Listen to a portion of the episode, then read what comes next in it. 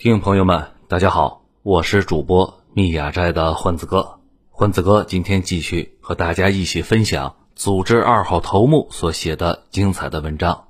这些文章呢，都发表于他的个人公众号“九编”里面，欢迎大家去关注。今天呢，我们分享的文章的题目叫做《特朗普手撕奥巴马背后是惨烈的路线斗争》，发表时间是七月。二十八日，如果大家和博主一样长期关注并仔细学习特朗普的语录，您就能发现这川总的推特整体呈现出了明显的四大主题：一、中国是所有问题的总根源；二、不解释就是要让美国再次伟大；三。政府里面的其他人如果能像我一样认真工作的话，那美国早就再次伟大了。四，我真牛逼，有目共睹的，你不服那是你的问题。除了这四大类，近期啊，他又发掘了新的话题，那就是奥巴马。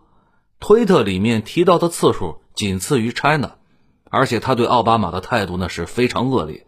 一再把奥巴马和他的小伙伴们称之为低等生物，那是要多难听有多难听了。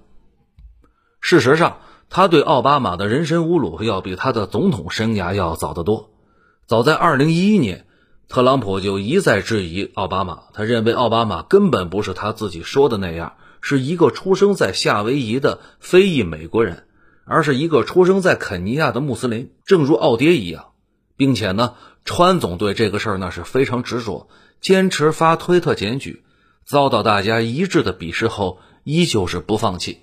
当然了，今天开这么个帖子，并不是想说这所有的一切是因为2011年奥巴马在白宫晚宴上当众侮辱过川总，所以川总呢怀恨在心，一直不能释怀，所以这些年才坚持不懈地对奥巴马进行人身攻击。尽管特朗普确实是那么一个人。不过我要说的是，他们俩之间的矛盾，其实就是美国现在的矛盾。我们今天关键是要说清楚，特朗普和奥巴马之间在政策上到底有什么分歧。懂了这种分歧，也就明白了为什么川总要一再针对奥巴马，对奥巴马不仅要批，还要批臭，还要踏上一万只脚。这所有的一切都要从小布什开始聊起来。曾经担任过多年大英帝国的战时首相劳和乔治曾经说过：“想维系帝国的平稳发展，就得做到一个关键问题，那就是没事儿啊，不要惹穆斯林。”这倒不是说他觉得帝国的力量不足以跟穆斯林对抗，恰好相反，英国可以在任何战场上都打赢穆斯林。但是英国人呢，敏锐地注意到，跟中东那些人打交道，一个不慎。可能就跟沾了个狗皮膏药一样脱不了身了，最后空耗资源，啥事儿都做不成，还惹上一身骚。这段话如果早二十年拿出来呢，大家可能看着别扭，觉得那是在古代技术不成熟，现在肯定没这个问题了。但是目睹近二十年的事儿，大家应该已经明白了，你没法同化他们，除非啊你把他们全杀了，否则你也没有办法打败他们。事实上。你越是进攻，他们的仇恨越大，而且这玩意儿呢，并不会随着时间的流逝而减弱，它会一直持续下去。他们会低成本的给你耗下去，直到耗到你彻底崩溃为止。历史上呢，无论是英国、俄国，乃至后来的苏联，都对穆斯林采取过进攻态势，最后呢，都是被迫撤出，没办法。你可以取得一场战斗的胜利，但是你无论如何也甭想取得战争的胜利。从这个意义上讲，大家也就明白了阿富汗为什么是帝国坟场了吧？如果你愿意，你可以在那个地方耗十年或者二十年，但是你什么都得不到，花上无数的钱，最后呢，你也得离开。那么有什么办法治他们吗？其实啊，早就有了成熟的解决方案了。那就是分而治之，扶持代理人，也就是说，把穆斯林世界一直往碎拆，拆碎了之后呢，扔一个代理人进去，让他们之间啊互相撕咬，你在外面看热闹。这也就是英国人扶持以色列人的背景。是的，您没听错，以色列是英国人扶持的。后来以色列才跟了美国。俄国人啊，他也想明白了，也玩代理人。比如之前闹得很凶的车臣，现在就是普京的小伙伴在执政。此外呢，还有中亚五国，从沙俄时期就在搞代理制，过得也是风生水起。现在大家也明白了吧？别看以色列好像很凶的样子，其实从拉宾开始就在逐步改善跟穆斯林之间的关系。后来这个拉宾呢，在一九九五年被刺杀了，其中呢就有种阴谋论，说是美英不希望他搞和谈，所以啊把他给弄死了。不过，尽管他死了，但是以色列上层也清楚，如果这么一直敌对下去，大家都没法过日子，所以一直呢在尝试缓和。现在的以色列境内就有百分之二十左右的穆斯林，而这个比例呢正在逐步的上升。以色列那一带的矛盾现在其实已经缓和不少了，至少比我小时候那是缓和的多了。大家听到这儿也听出来了吧？想对付穆斯林世界，最好的办法就是找上几个刺头，许诺给他们好处，让他们去闹。大国在背后呢，坐收渔利，低成本高收益。英国人把这个问题看得贼透。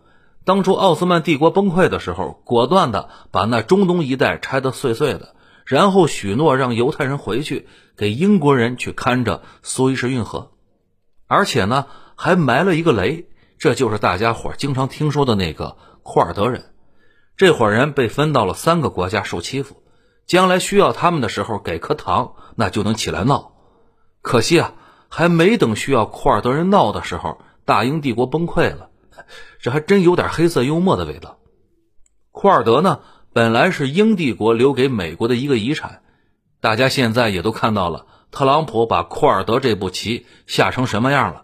这个话题啊。咱们一会儿再说。我们说小布什在位的时候，他有点飘了。发生九幺幺之后，还没怎么调查清楚，就把阿富汗给打了。我看了美国那边不少的分析，现在整体有一个不是共识的共识，说是美国现在大部分的问题都是从小布什那次对阿富汗的进攻开始的。当然了，这里不是说没九幺幺就没有现在的问题，而是说在一定程度上把问题给提前了。咱们在这儿啊，先澄清一件事儿：阿富汗别看是一片荒漠，但却是人见人爱。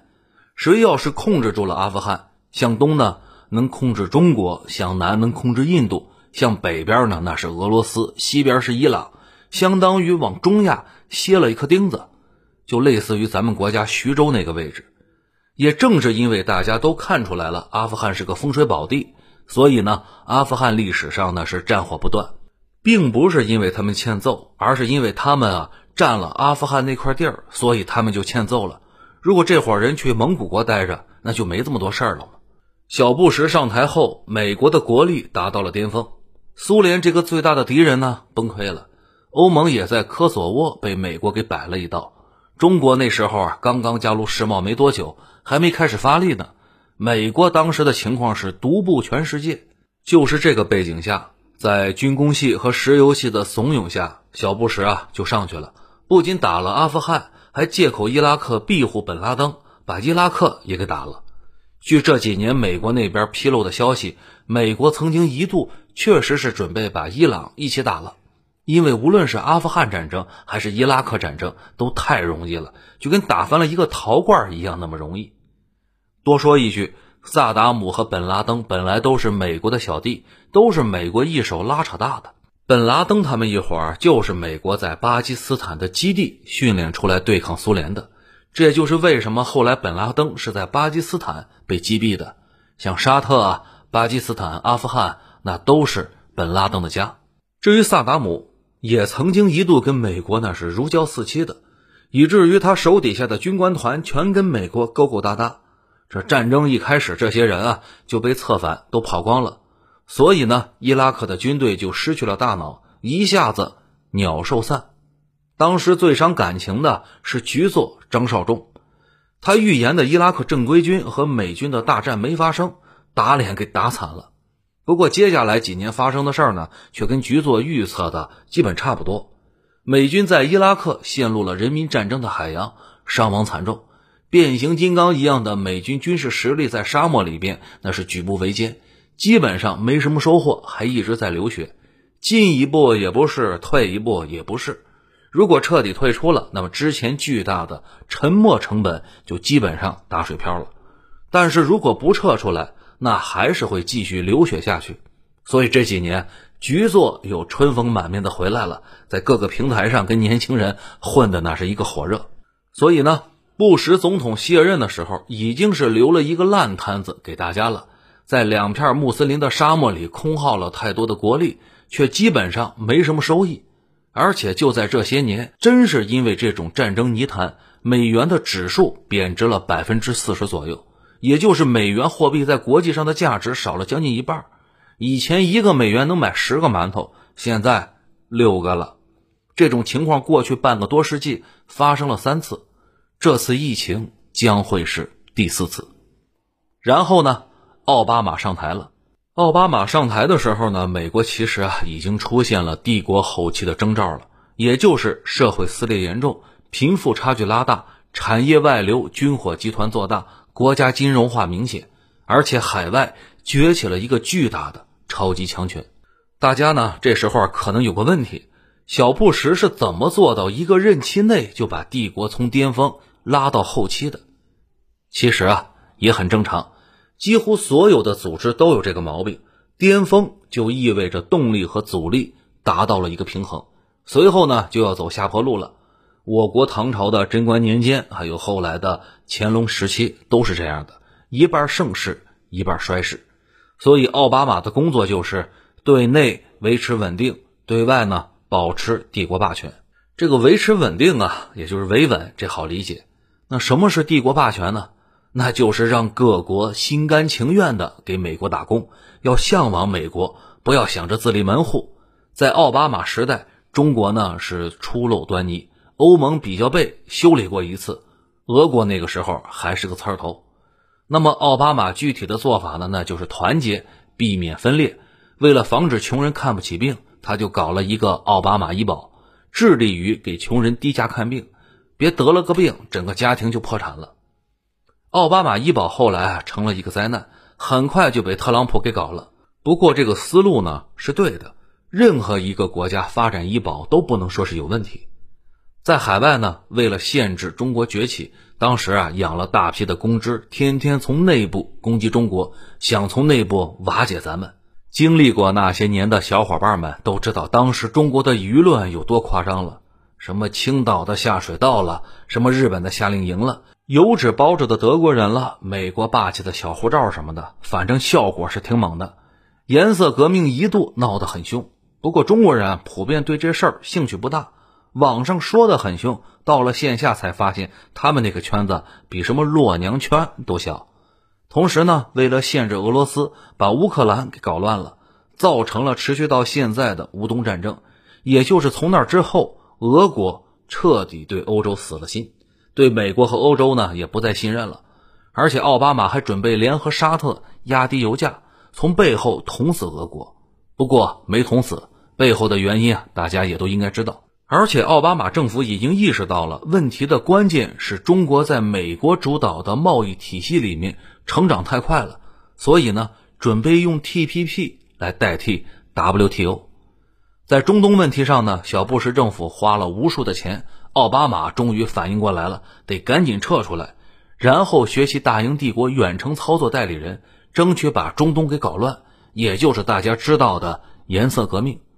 也正是从那个时候开始，奥巴马政府一手培养起来了 ISIS，而且想起来英国丢在中东的那颗棋子也该用用了，于是呢，策划让库尔德人起来闹事儿。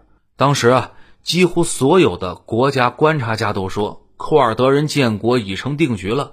继以色列之后，美国又给中东掺了一沙子。在亚洲呢，也是一样，也是到处搞钉子。比如大家知道的那个萨德系统吧，那就是奥巴马时期给安排的，针对谁那是一目了然了。而且啊，还煽动了中日关系。中日之间的关系在奥巴马期间也达到了历史的最低水平。此外呢，还煽动了菲律宾跟中国闹事儿。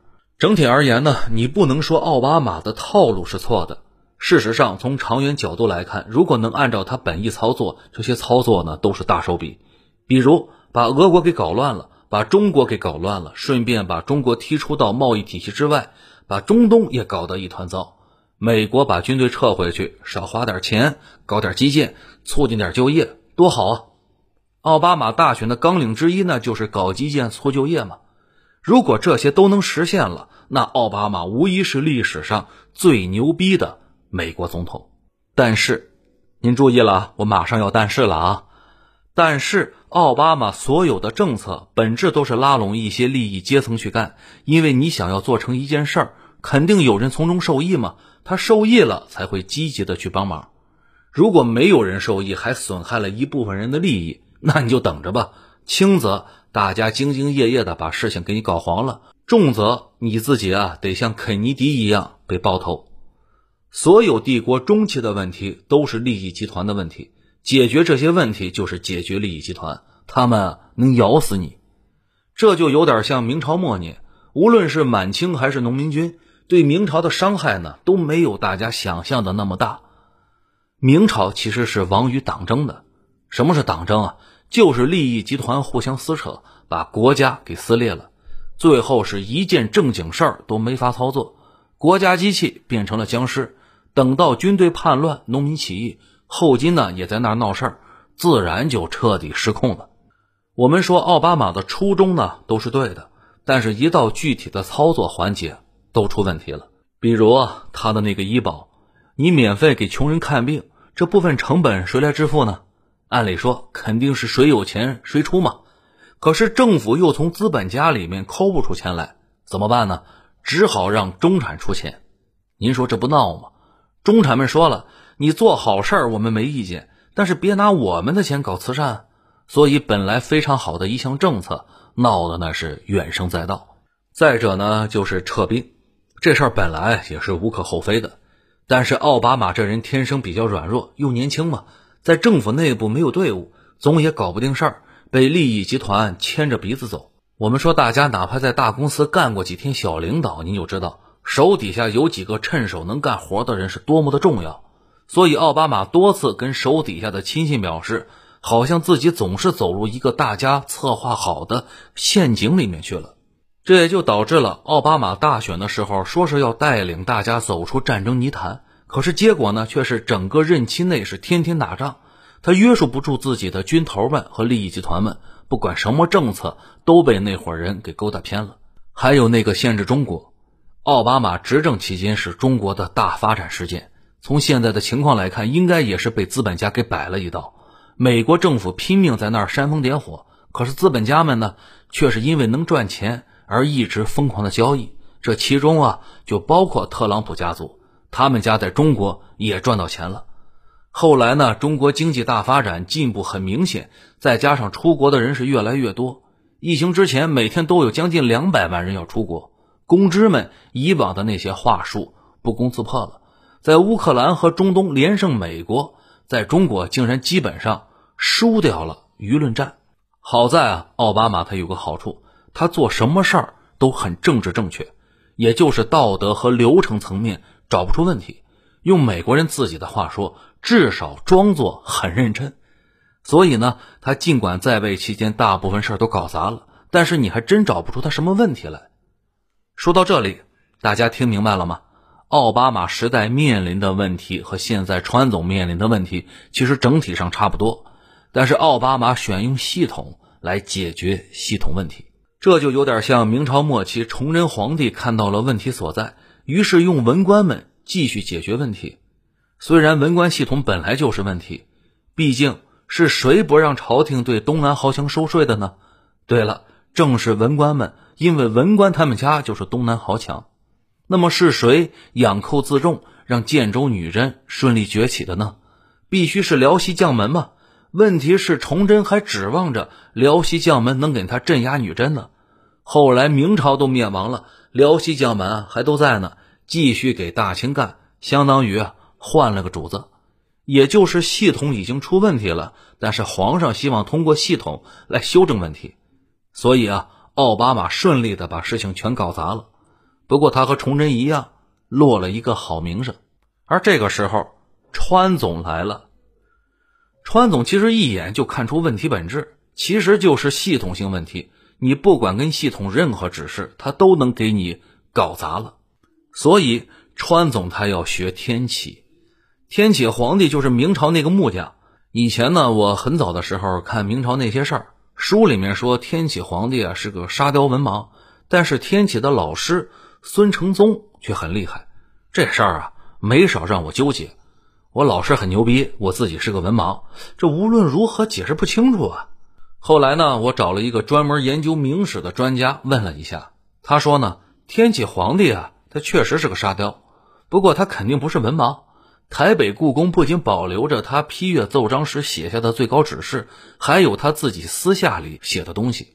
天启啊，只是没有文官们的培养，由那些有文化的太监对他进行了培养，所以呢，水平不太高，不过也凑合。而且众所周知，明史是在清朝写成的，天启是深深的伤害了东林党。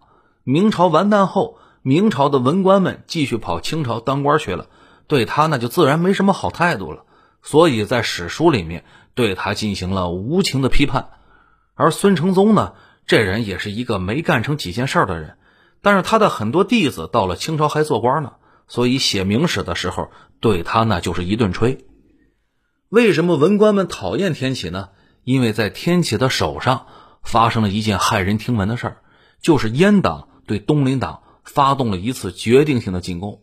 天启呢，利用这次攻击平衡了一下党争，一堆东林大佬下狱被迫害致死了。然后皇上重用太监，绕开了文官系统，给自己来做事儿。咱们从这儿打个比喻，相当于说以前的国家呢是个自动驾驶的，你说个目的地，车就往那个方向狂飙。后来皇帝发现这个系统不太好使，你不管说什么，他都装作很努力，然后偷摸干点别的。而这最后的结果呢？总不是皇上想要的，所以皇上呀就把这系统给停了，装上方向盘，自己啊亲自操作，一顿微操，然后自己把车开坑里去了。其实川总和奥巴马之间最大的差异就在这儿，奥巴马用文官系统来处理问题，几乎啊是一事无成，而川总呢总结经验，决定启用太监。这段时间大家经常听说的那些名字，什么博尔顿了，什么蓬佩奥了。他就是川皇的内廷太监，还有他闺女、女婿，还有高尔夫球的球童。他为什么说他呀？据知情人透露，其实川总他不会发推特，都是他的球童给发的。这些人呢，就相当于外戚和亲王们。明朝爱太监，清朝爱亲王，这是大家都知道的嘛。大家看清宫剧也能发现，清朝经常让皇子和王爷们去领兵打仗，明朝完全没这个设定啊。明朝有太监监军，不过本质上那都是一回事儿，都是皇帝用自己的私人力量绕过文官系统，手动操作。我们之前有篇文章，就是那个基辛格到底是干什么的，里面也讲到了，美国总统们一直有用学者来微操的习惯，基辛格呀，其实就是尼克松的魏忠贤。说了这么多呀，其实就是想说清楚一件事儿：中外都喜欢玩这个。但是像川总这样的达到天启皇帝级别的非常少见。川总呢，整体的套路就是两个凡是：凡是奥巴马坚持的，我都反对；凡是奥巴马做过的，我都要废掉，并且呢，把政府核心踢到一边了，自己跟一群亲信们搞各种小圈子。好处呢是效率贼高，各种贸易战，各种退群；毛病呢是手底下亲信阵亡率高的离谱。其实啊，大家看看明史就知道了，皇帝的大太监几乎就没有好死的。你敢惹文官，就别想好。而且正好不巧，奥巴马四十七岁就当上总统了，卸任的时候才五十六，正值壮年，今后有大把的时候跟微商见见面，骗点钱，顺便批评批评现任领导什么的。我们说这川总瞎搞的时候，前期搞的还算不错，比如今年年初疫情爆发前。川总通过一顿王八拳，把盟友和假想敌修理了一个遍，又改了失业率的计算方法，通过给富人减税拉高了股价。尽管大家不太爽，但是无话可说呀，毕竟你把事儿搞成了嘛，一定程度上证明了川总路线的合理性。大家还能说什么呀？但是这疫情一爆发，情况就全变了。过去三年，川总的一系列操作基本上被归零了。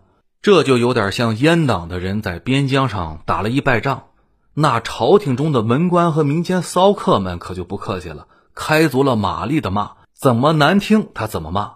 奥巴马呢也没憋住，也出来说了几句，所以就引得大家是一片附和。您听听大家都是怎么说的呀？先皇在的时候可不是这样啊。百姓们无不怀念奥巴马。要是咱们先皇在，疫情何以至此？您说，特朗普面对这种指桑骂槐，他能怎么办？一个一个骂回去吗？当然不是了。真正的喷子怎么能这么低效呢？必然是射人先射马，骂人先骂娘。你们敢抬出来奥巴马骂我，我就先把奥巴马劈倒劈臭，踏上一万只脚。奥巴马代表的是传统的文官路线。特朗普代表的是太监治国路线，现在的争吵呢，就是两种路线之争，要早打大打打推特战，把战火烧到奥巴马家里去。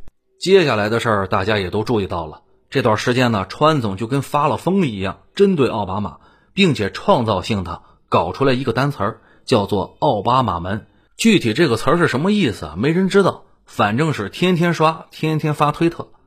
而且呢，还大肆渲染奥巴马应该对中国的崛起负责，甚至还攻击了鲍威尔，彻底否定了小布什政府在伊拉克的政策，那真是一个都不放过。拜他所赐，之前美国其实很少有人骂奥巴马，奥巴马的名声一直非常好。刚才咱们不是说了吗？奥巴马的形象是非常正面的，无可挑剔。现在呢，特朗普的评论区置顶的，往往也是骂川总护着奥巴马的。不过风向已经开始慢慢有一些变化了，尤其是今年，已经有一些人也对奥巴马不爽了。不过川总明显是不会罢休，还要继续攻击下去，直到彻底摧毁奥巴马人设，否定了奥巴马的路线，才能把他自己的人设立起来。